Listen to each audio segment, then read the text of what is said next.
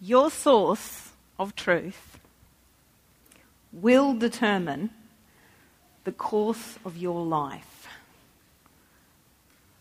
Let me repeat that because that is the key take home message for today.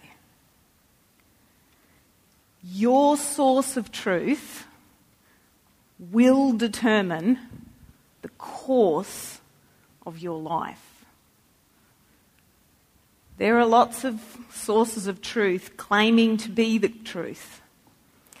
But as Graham said when he quoted John Wesley, there is a singular source of truth on the narrow path. There's only one. But you need to choose that one singular source of truth if you are to live the course of life that God has planned for you. We've been looking at a sermon series called Prayer That Overcomes. And one of the ideas that will be woven through this entire series is this idea that it's context that rules when we look at God's source of truth in His Word. It's context, not pretext. And we've been looking at pretext and defining it as a reason given in justification of a course of action that is not actually the real reason. In other words, pretext is text without any context. It's taking something out of where it belongs and giving it a different meaning.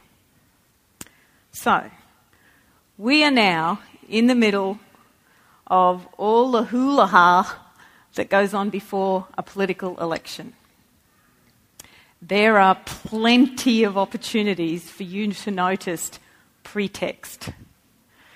And what the politicians love doing is they love doing a form of pretext called the straw man.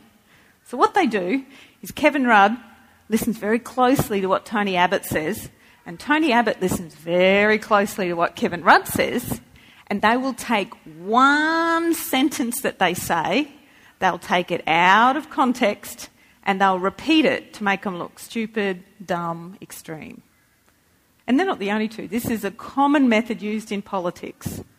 It's pretext. Notice it. As you listen to the news this week, listen to when they take one quote, pull it out of context, and use it to say something that it wasn't originally meant to say. So we've got to be well aware of pretext.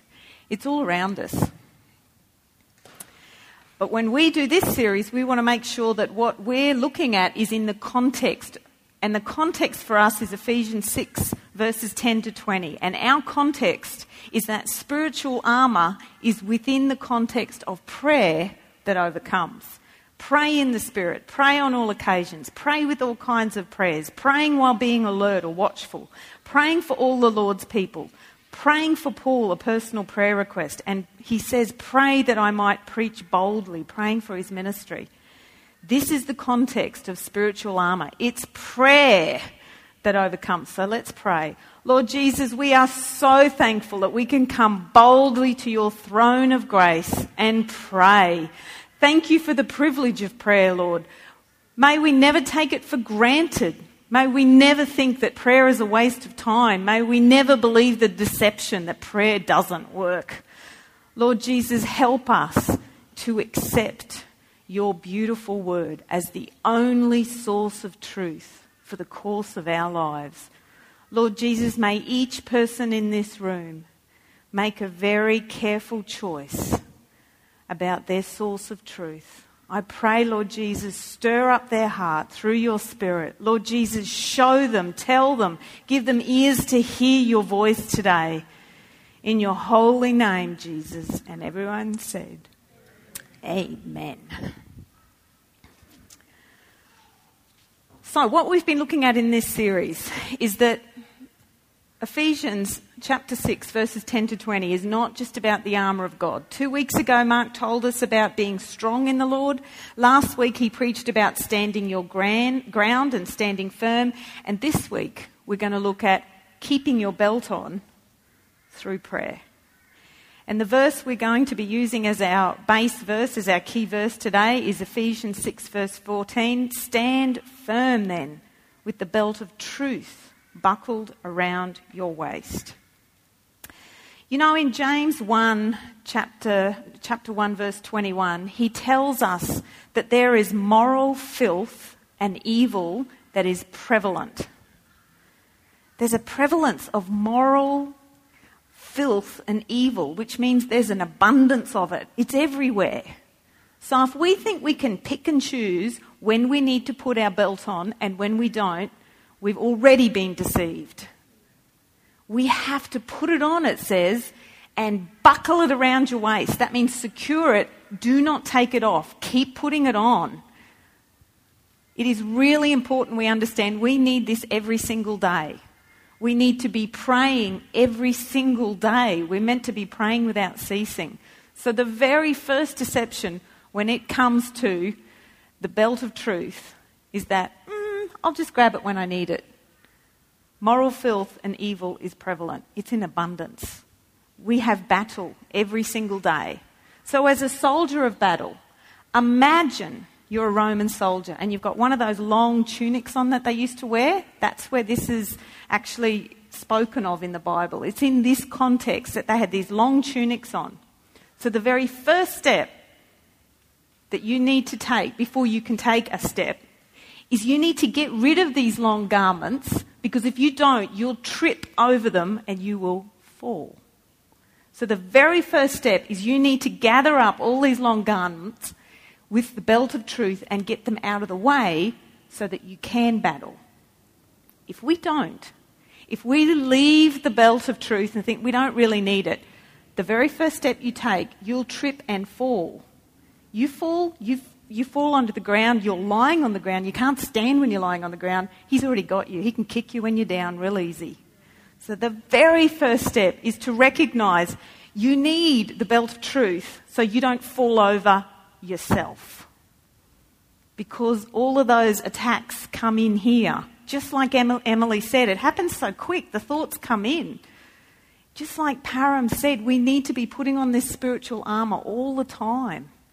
There's a really important message we need to start with. We need this 24 7, not just when the going gets tough. We need to keep our belt on. So today we're looking at prayer that overcomes, and we need to make sure we keep our belt on. I'm going to need some help. So I need some helpers.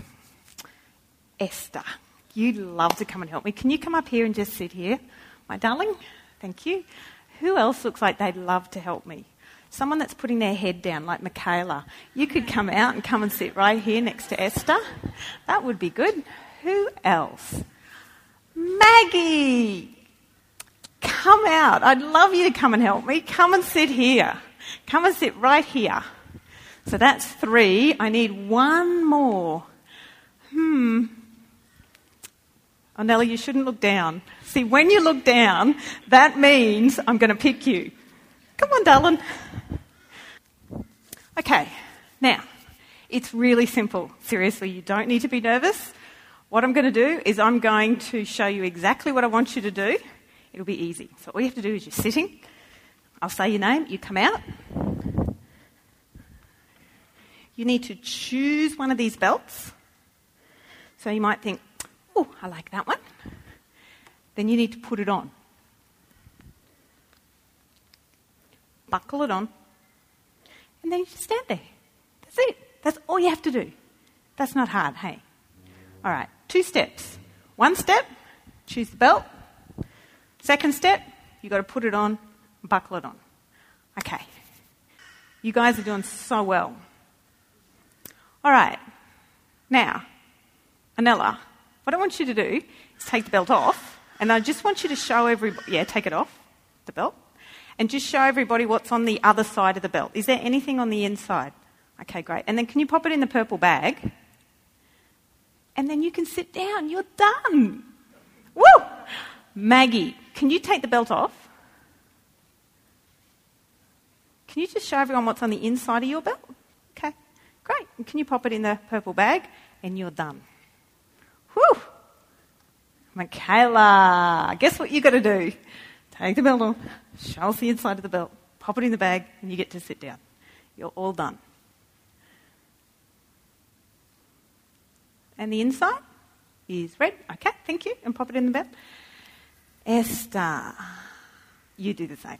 Just take it off, show us the inside of the belt. Uh huh. And pop it in the back. These girls need a huge round of applause because they had no clue what they were going to have to do. There's one belt left.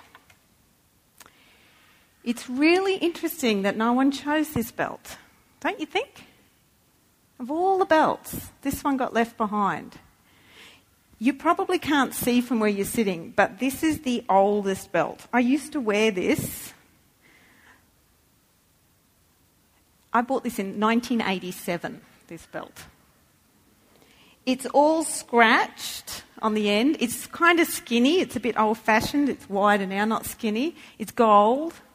And I kind of helped it along a little bit last night with a pocket knife and I just sort of scraped little holes in it and then bits of it came off. Did you notice bits came off this belt? It's not very nice looking. In fact, it's kind of well worn, this belt, and it's not very attractive at all. So if you were getting dressed in the morning, you probably wouldn't want to put this belt on. In fact, I don't think I've worn this belt in 15 years. It's still in the back of the cupboard. But this belt, it's not really that attractive at all. In fact, this belt is falling apart. But you know what's interesting about this well worn belt? This belt that's not very attractive? There's something really special about this belt. What's different? You see, only this belt is the word of truth. Only this belt is the word of God. And only this belt is the one that got left behind. I would have chosen the other belts too. I wouldn't want to pick up that belt if I'm getting dressed in the morning. In fact, I don't pick up that belt when I'm getting dressed in the morning. But you know, when we're putting our spiritual clothes on, this is the only belt the only belt that's going to keep us safe and is going to give us the real source of truth. If we pick up any other belt, we're going to be deceived. You see, there's other belts you could pick up. This belt says, Pick me, I'm the source of truth. I use the scientific method. I've got 10 research studies to show you what the truth is. Pick me. Just go to the research. That's your source of truth. And then there's another belt and says, Oh no, pick me. I'm the popularity belt. Everybody thinks this is the truth. Pick me. Put me on. I'll keep you safe because everyone reckons this is the truth. Really? No, no, no, no, no, no, no. Pick me. Look at these glittery bits. I look so good. The truth must look good and feel good. That's how you determine what the truth is. You see, we've got all these choices. There's not just one choice in terms of our source of truth. But you know, your source of truth will determine the course of your life. So, this is a really important choice that we make every single day. But notice there were two steps. One is we need to choose the belt, and the second step is we need to put it on. There's plenty of us that say, Yeah, love the Bible. I think it's good. But you know, I just might leave that on my bookshelf because it's a bit boring and it's a bit hard to read. And you know, I'll, I'll just let someone else tell me about it. You know, you've got to put it on. Each one of us has to put it on. We can't leave it on the shelf. Every single day, we've got to pray and say, God, help me accept your word of truth. Help me not fight your word of truth or not like your word of truth or only put it on when I agree with your word of truth. Help me to accept every single word of your word of truth. That is how we fight the spiritual battle every single day. You see, it's the Bible that's falling apart that usually belongs to somebody who isn't. Just because the belt is falling apart doesn't make it a dodgy belt. It doesn't make it a dodgy source of truth. It's falling apart from use. That's how our Bible, that's how His Word is going to help us overcome the spiritual battle that we face every single day. This is the Bible that's going to help this person. This is the belt, the well worn one, the one that's falling apart. That's what we want to be doing every single day. So we want to ask God to help us choose His word as source of truth, but we also want Him to help us to put it on. Help us choose the right one and help us to put it on. This is an interesting piece of information. Let me read it to you because it's a bit hard to read. It says the top 10 most read books in the world.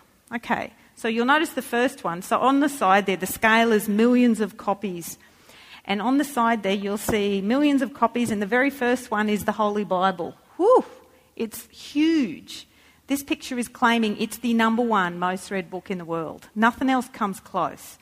Okay, you might be interested to know the next one is the quotations from Chairman Mao Zedong in China. Then there's Harry Potter. Then there's Lord of the Rings. Then The Alchemist. Then The Da Vinci Code. Then The Twilight Saga. Gone with the Wind.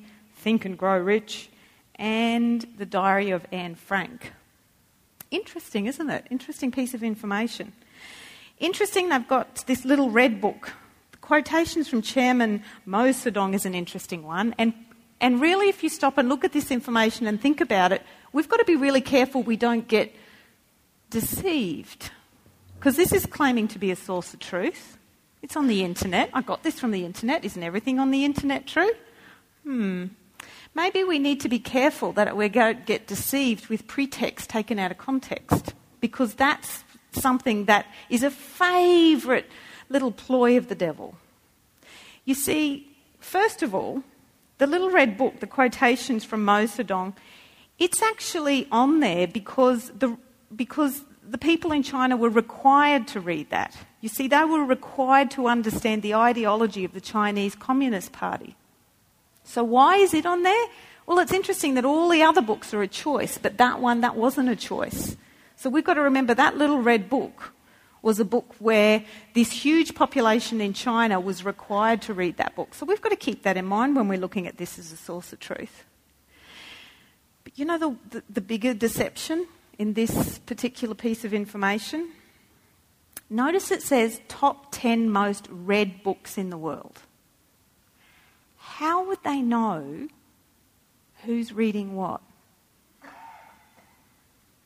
See the little writing underneath where it says top 10 most read books in the world? This is what the little writing says. Based on number of books printed and sold over the last 50 years. You know, devil really is in the detail, isn't he? See, that's the true context. And this is the assumption they're making. If they've printed and sold this many holy Bibles, they're claiming that everyone that's bought a Bible has read the Bible. But you know, we can fall into the same trap real easy. We can buy a Bible, we can stick it on our bookshelf, we can never read. Or, you know, sometimes if I'm feeling really bad or something awful happens, then I might go scurrying to open my Bible to maybe use it. But you know, there's a big assumption here. Just because we go and get a Bible, just because we take it home, doesn't mean that we're putting it on. Yes, we need to buy a Bible. Yes, we need to choose the Bible as our only source of truth, but we've got to put it on. We've got to read it. We've got to interact with Him as we read this. We've got to pray and say, God, help me accept every word, even if I don't understand it initially. Show me. Help me understand this word. Help me when I don't want to even re- accept and receive this word because it's yucky. I don't like it. This is convicting me it's prayer that overcomes. It's effective prayer that overcomes. And effective prayer is coming humbly before God and saying, God, forgive me for not picking up my Bible. Forgive me for ignoring you. Help me. Help me put your word on every single day, not just on the days when I think I might need you.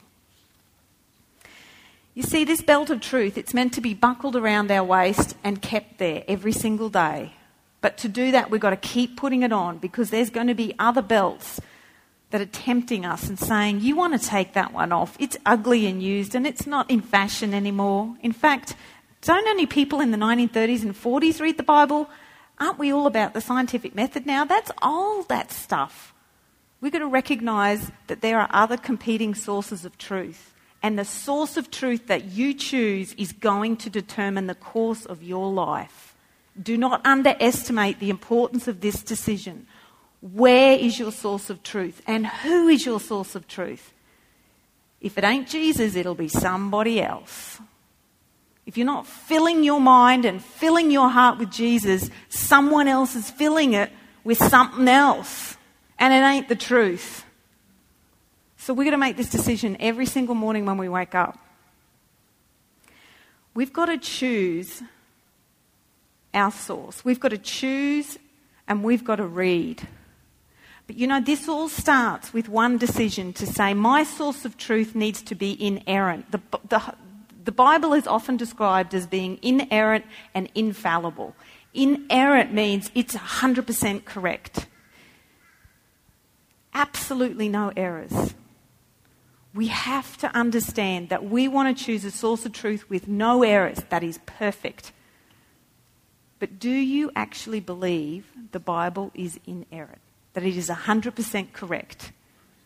No mistakes at all. It is 100% reliable. You can absolutely depend on it to be true, every single word.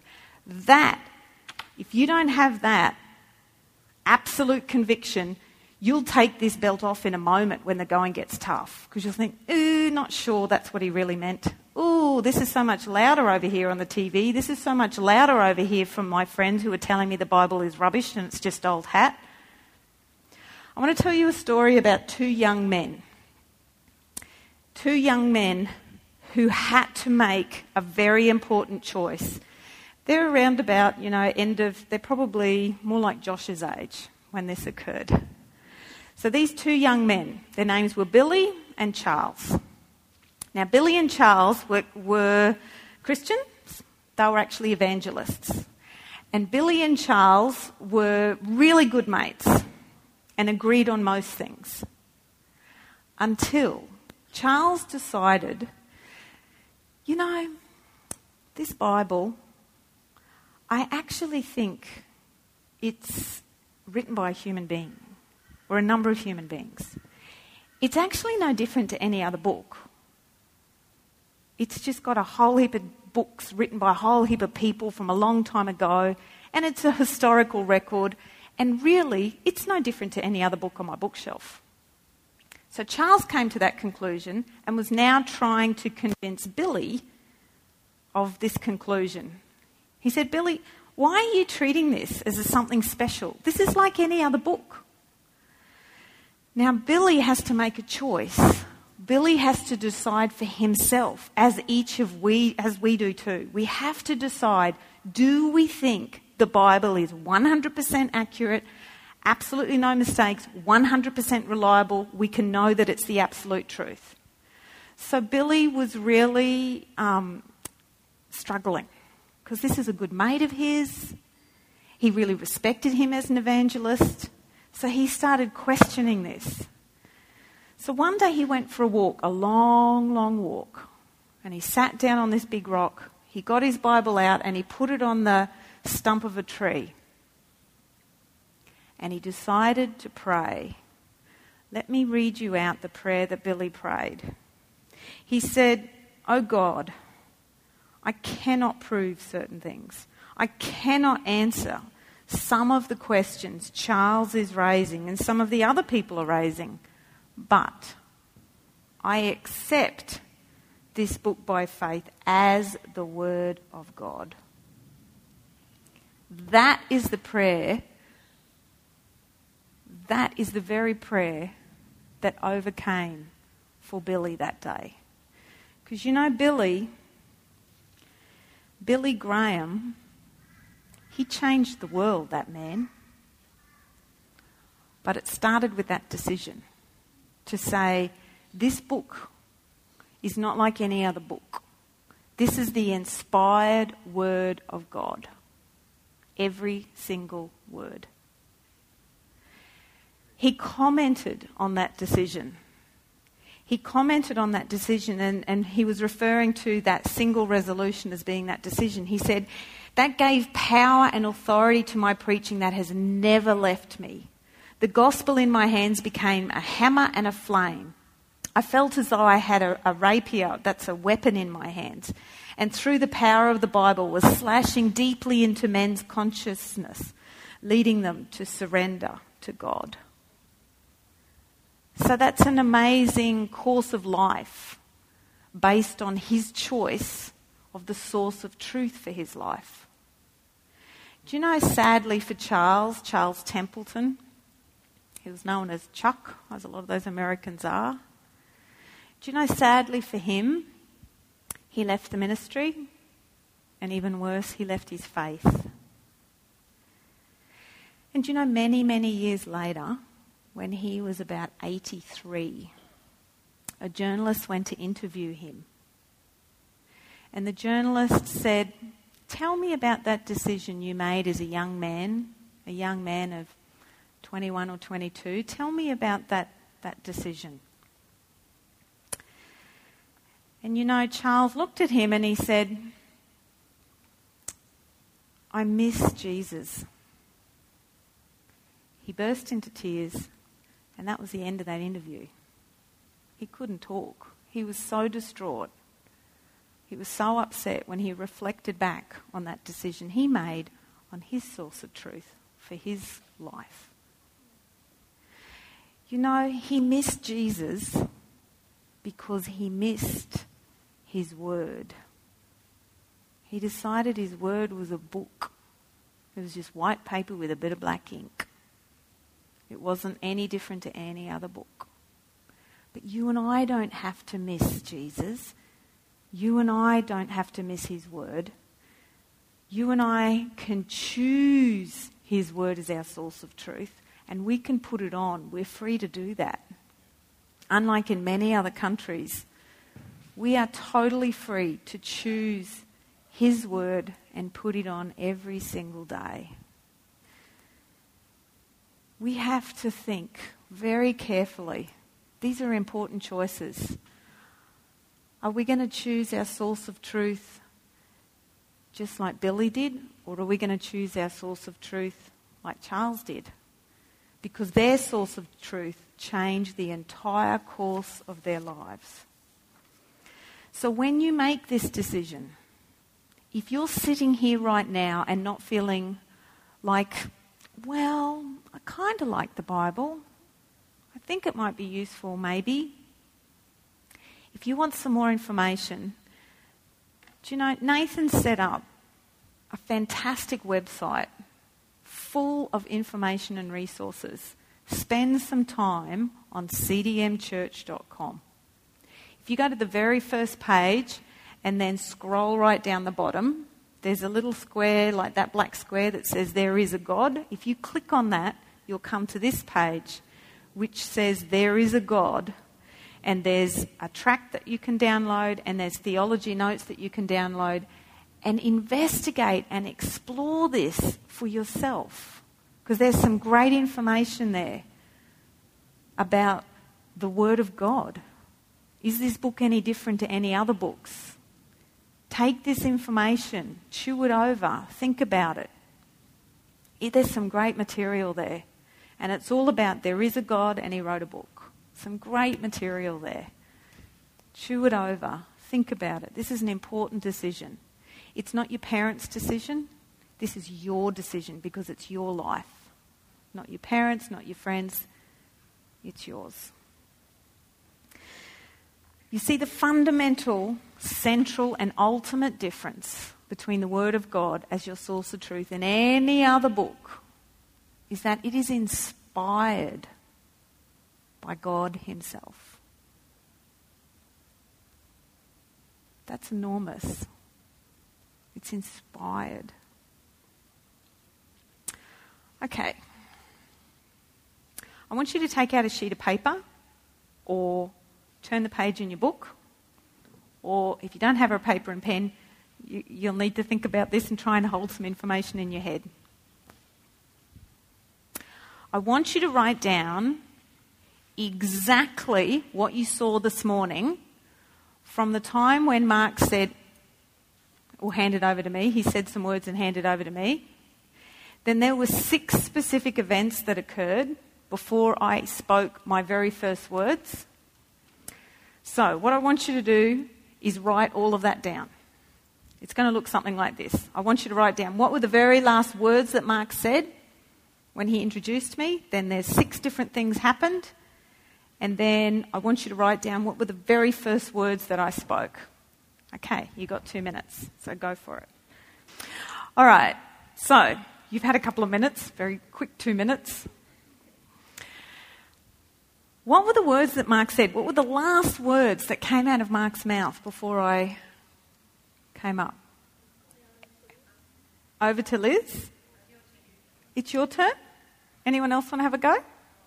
Okay. Claudia, what did Mark say? Can you show me? Mark said, Liz, your turn. Did anyone get that? Woo! One! Kath. All right. Amazing. All right. What about, let's jump down to what I said. What were the very, very first words that I said? Woo! That's great! Your source of truth will determine the course of your life. Were the very first words I spoke. Put your hands up if you remembered that. You wrote that down. Oh, yeah. Okay, good. Okay, now, one to six. What happened in between? What happened from the time Mark said, whatever he said, Liz, over to you, your turn? And from the time that happened until the time I spoke, there were six different events. All right, have a think about that, review your notes. Claudia's going to show us. Aren't you, Claudia? You done? Okay.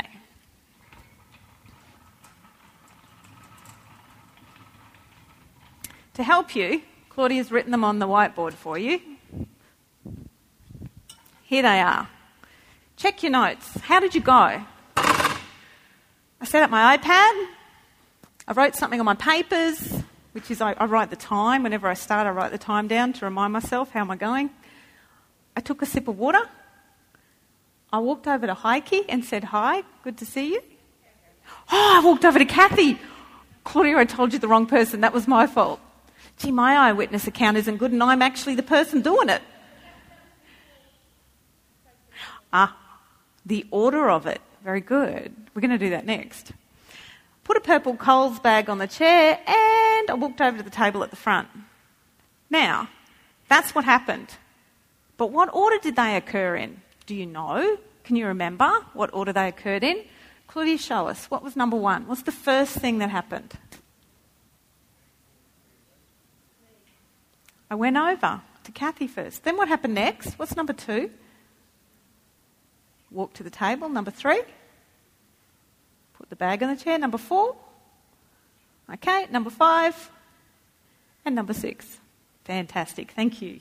You're a good detective. Okay, how many people got all six of those pieces of information? Oh, how many people got them in the right order? No one. Not very good eyewitnesses, are you? Except for Kath, of course. She did a good job. Were you? What's the point? What, what, what conclusion can we make from this little exercise? What could I possibly be trying to demonstrate here with this exercise? We cannot trust human beings' eyewitness accounts of events because you know, that only happened about half an hour ago.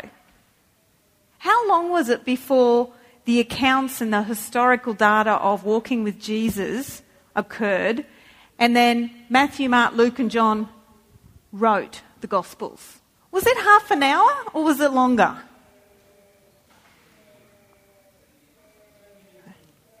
That's a strange noise. There was a huge time period. It was more than half an hour.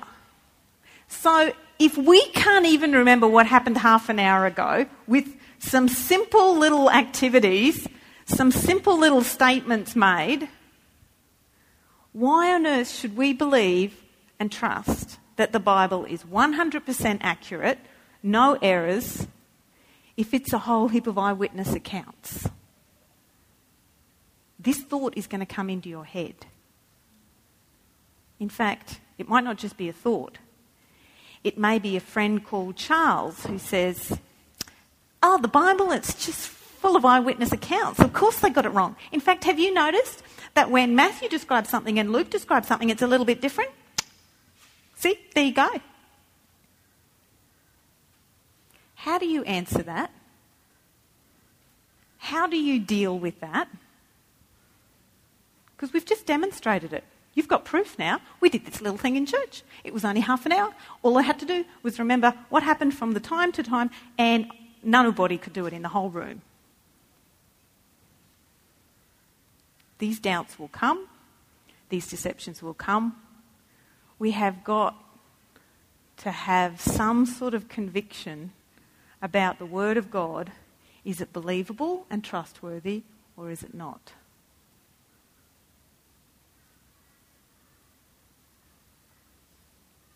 What do you feel right now? Do you feel a sense of, e? Oh, well, maybe I'm not so sure. Or do you have an answer for this? Here's the answer All scripture is given by inspiration of God. Above all, says Peter, this is from 2 Peter, which is missing. 2 Peter chapter 1, verses 20 to 21. Timothy says it first. He says, All scripture is given by the inspiration of God, or all scripture is God breathed. And Peter says, Above all, notice that. Above all, keep this very, very first. Above all other belts and sources of truth. Above all else, you must understand something here about the Word of God. Notice he's saying, above all, take note, put this above everything else. You must understand that no prophecy, and what's prophecy? It's speech originating from divine inspiration. No prophecy of Scripture came about by the prophet's own interpretation of things. We are not relying on a human brain to recall the accounts of Jesus in the Gospels nor anything else in the Bible. We are not relying on an infallible, imperfect human being's memory. It's prophecy. It's inspired by God. This is, book is written by God through human hands. That's a big difference any other book you're going to pick up. Because any other book is just human. That's what this scripture says to us. Peter goes on, for prophecy never had its origin in the human will, but prophets, though human, spoke from God as they were carried along by the Holy Spirit. The writing of the Bible is from God Himself. God is the author of the Bible. So you're relying not on human beings' memory or character, it's the nature and character of God Himself. He's the one you're trusting behind these words, not some human being that wrote these ideas down. This is God. This is God Himself. Jesus is the Word. This is a weird, kind of mysterious thing that when we interact with this Word, we are interacting with Jesus Himself. This is like no other book. Don't mix it up. Don't be deceived. Don't think that this is a book written from a human, a human idea. This is not a human concoction. This is not a human recall. This is inspired by God. This is written by God. This is prophecy. This is God breathed. This is like no other book. So when you're choosing your source of truth, which is going to determine the course of your life, think very carefully before you decide, eh, that Bible, it's just like any other book. Be very careful before you leave this book that is not very attractive in the world. There's so many other sources of truth that are so much more attractive, so much more glittery, so much more popular. Your source of truth is going to determine your course of life. Make very certain where you're going for your source of truth. It's easy to be deceived in this world. This world is full of moral filth and evil. It's prevalent, it, it's just everywhere. So, to overcome the wiles of the devil and all his deceptions, we need to keep the only belt of truth, the Word of God, firmly buckled on. We've got to keep it on if we don't want to be deceived. Let's open his word. Let's open to James chapter 1, and we're going to read from verses 12 to 22. Let's read from verse 12. James chapter 1, verse 12. Blessed is the one who perseveres under trial, because having stood the test, that person will receive the crown of life that the Lord has promised to those who love him. When tempted, no one should say, God is tempting me, for God cannot be tempted by evil, nor does he tempt anyone. But each person is tempted when they are dragged away by their own evil desire and enticed. Then, after desire has conceived, it gives birth to sin, and sin, when it is full grown, gives birth to death. Don't be deceived, my dear brothers and sisters. So stop there. The context that we're going to look at, because we want to look at this, this passage of Scripture which is very well known and often quoted. Everyone should be quick to listen.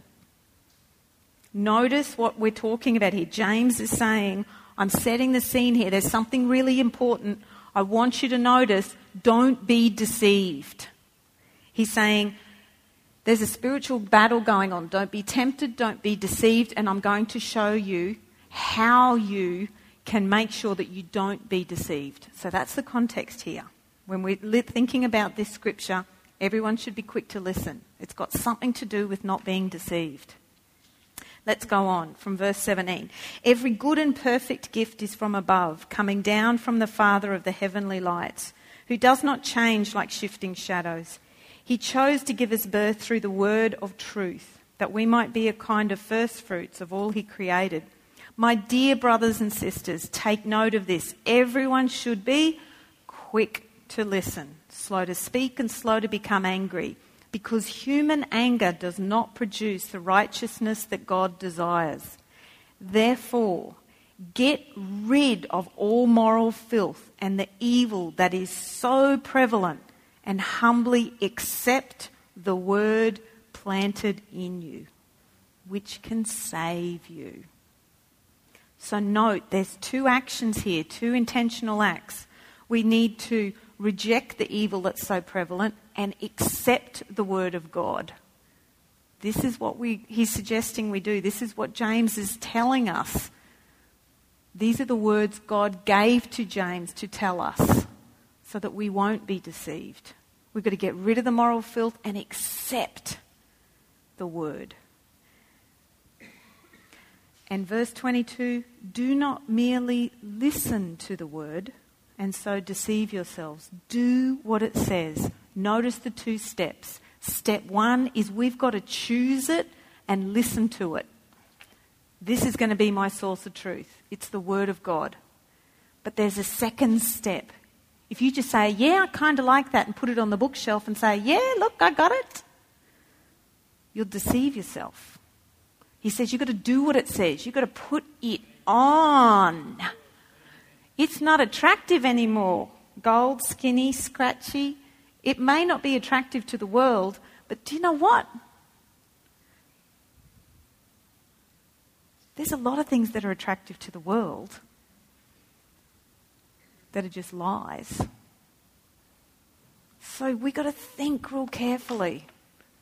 We've got to take both steps. We've got to choose. We've got to listen. And notice this phrase it says, be quick to listen. Do you know, I don't know for how long I've quoted this when I've talked about interpersonal relationships and interpersonal conflicts. I've done it in counselling with clients. But you know what I did? I took a pretext. Because I think there's a truth in that. We do need to listen to one another. I, I think that is a truth. But that truth ain't been said here by James. That's a pretext. You know what James is referring to when he says, be quick to listen? Look at verse 18. He sets up the theology from verse 18. Verse 18 says, the Word of God. Look at verse 22. Do not merely listen to the Word. We've got to be quick to listen to the Word. So when we're standing and interfacing with people, we've got to be quick to listen to Jesus before we respond. I've always thought it meant I've got to be quick to listen to you so that I don't jump in and say my bit. He's saying, be quick to listen to the Word of God. He'll tell me what to say. You don't want to hear what I got to say. You want to hear what he's got to say. We have got to be so careful that we don't get deceived. See how easy it is. Pretext is not the truth. Context will provide you the truth. And the context of being quick to listen is be quick to listen to his word. You'll be saved, so you won't be deceived, so you'll overcome. We've got to be constantly praying. It's prayer that overcomes. I've got to be praying the whole time when I'm talking to people. I've got to be quick to listen to what he's saying to me. He might be saying to me, shut up, Liz, let him talk. He might be saying to me, tell him to stop. He might be saying to me, give him a hug. He might be saying, but I've got to be quick to listen to him. So it comes from him, not me. Who cares about what I say? It doesn't matter. What matters is what he's saying to me. But if I'm not listening to him, I, I can't give it to anybody. The word of truth needs to be buckled around your waist and tied on so tight, and we've got to keep picking it up every single day, every second. Every time I listen to him and do what he says, I'm choosing his word of truth and I'm putting it on and I'm doing what he says. He says, Liz, say this. Do you really want me to say this to this person? It's a bit yucky. You got a choice, Liz, but I'm telling you, this is what this person needs to hear. I've got to be quick to listen to him. And I've got to accept his word, not argue with his word. I don't want to tell that person that thing. That's a bit yucky, or that's a bit rude, or that doesn't sound right to me. He doesn't care. What he cares about is that I be quick to listen and obey. Don't just listen to me. You've got to obey me. There's two steps. There's always two steps. Don't just do the first step stick up the Bible on the shelf and listen to someone else talk about it. You have to interact with Jesus. It's the prayer that overcomes, and the prayer is listening to Him.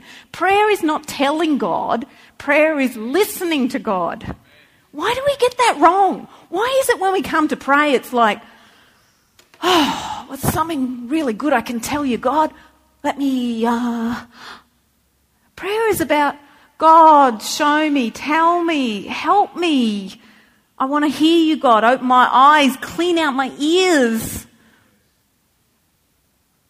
We come to prayer to listen. We need to be quick to listen, slow to speak. I want to listen. I want to hear you, God. I want to hear you, God. Help me hear you, God, and then I'll speak. We've got so much going on, we forget to listen. Prayer that overcomes is a listening prayer, not a telling prayer. We've got to get that right. So, the source of your truth is indeed going to determine the course of your life. And no matter how many times you read the Bible, how many times you pick it up, how many times you put it on, in fact, probably the converse is true. The more you read it, the more you put it on, the more you're going to be tempted not to. You see, Jesus shows us how to put the belt on and keep it on. Matthew 4 1 says, Then Jesus was led by the Spirit into the wilderness to be tempted by the devil. Not that anyone can tempt God, but devil, the devil had a go at trying to tempt him. So three times the devil tried to tempt Jesus, and three times Jesus responded, It is written. He has accepted the word. Yes, he is the word, but we're accepting the word just like he is the word, and he referred to the word. The devil couldn't push against him. It was like, No, it is written. When we get tempted by ideas from the devil, we've got to say, It is written. I have the source of truth. And I've put it on, so I know that it is written. This ain't right. You don't need to know about all the deceptions. If you know the truth, then you just compare everything to the truth and you can say it is written every single time. And what did the devil do? He fled from Jesus. We can do the same thing. You have it. You just got to be quick to listen. What is it, Jesus? Tell me. This doesn't sound quite right. You know, his voice of truth will stir you up when it's not the truth. And after he stirs you up, then you've got to say, okay, this isn't quite right. You're telling him it's not quite right. What is right? What is the truth? Show me the truth. You're the voice of truth. Bring back to my remembrance. He will bring it back to your remembrance. He promises that in the Bible. Bring back to my remembrance the truth in this situation. What is written in your word. It doesn't matter if you can't remember chapter and verse, you can't remember the exact words, but He will show you and He will tell you if you've picked up His word, put it on, spent time in His Word, and accepted His Word. It's too late if you think you can stick it on the shelf, and then when you run into trouble, quick, what was that verse again? I heard it mm, three weeks ago in a sermon. You've got to be quick to listen every single minute of every single day and be ready. We've got to be prepared. That was a message we heard earlier today. So we want our Bibles to look like this. We want our Bibles to look like they're falling apart. Because we're so desperate to hear Him when we go to His Word. Show me. I want to listen to you, God, when I open your Word. Show me, show me, show me. I want to get it. I don't get it. Show me, help me get it. I got it wrong before. I thought quick to listen was a person. Now you're showing me quick to listen is your word. Thank you, Jesus. We all get it wrong. But you know what? God's a forgiving God. He's full of mercy and compassion. And He says, Keep coming back to me. I'll give it to you. I'm so eager to give you the truth. I'm so eager to reveal myself to you. But you've got to come. You've got to come and listen and pick up my word and put it on. So, this week and next week and the week after that, in this roller coaster of life, you've got to strap on that belt and you've got to buckle it because you do not want to fall out of that roller coaster because that's what life is like, isn't it? We have the highs, woo, it's going so well, and then we have the lows. Doesn't matter whether you're high or low, you need that belt buckled on real tight because you do not want to fall out of the roller coaster ride. It hurts when you fall. It's not nice when you fall.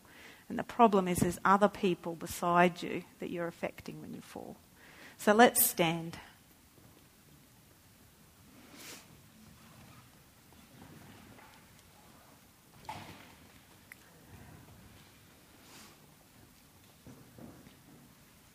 And let's close our eyes.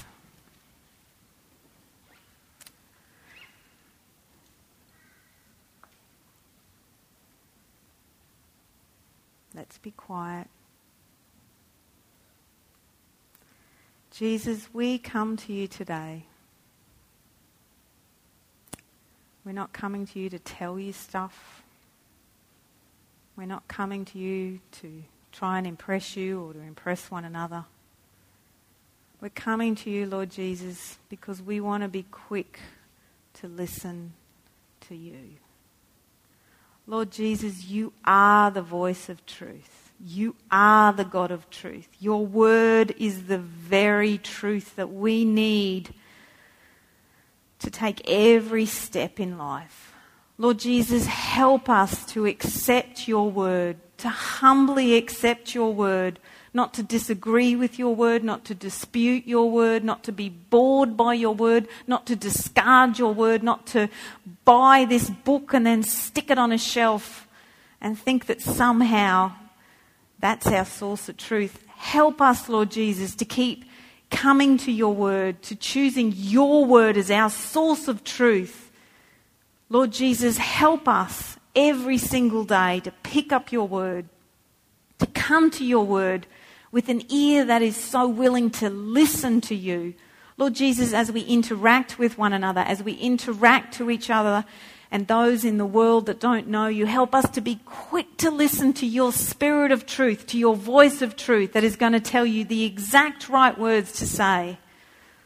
Lord Jesus, help us open our ears, open our eyes, Lord, turn our hearts of stone into flesh to be open to you. Thank you for planting your word in our hearts, Lord Jesus. Now help us to listen to you. Help us to listen to your voice. Help us to listen to your spirit. Lord, help us not to be deceived. Help us not to think we can just read your word and then think it's for somebody else. Help us to apply it to our life. Help us to be obedient to your voice. Help us to reach out to you and cry out to you, Lord Jesus, every single day. Help us, Lord Jesus, we pray. We are hopeless and helpless without you. Help us not to think that we can be independent from you and somehow go to another source. Forgive us, Lord Jesus, for picking up the wrong belts. Forgive us, Lord Jesus, for not coming to you first first. Lord Jesus, help each person in this room to come to you. to choose you as their source of truth. Lord Jesus, we don't want to miss you, Jesus. And we're going to miss you if we miss your word of truth. Help each person, I pray, in your beautiful, beautiful name. And everybody said, Amen. Amen.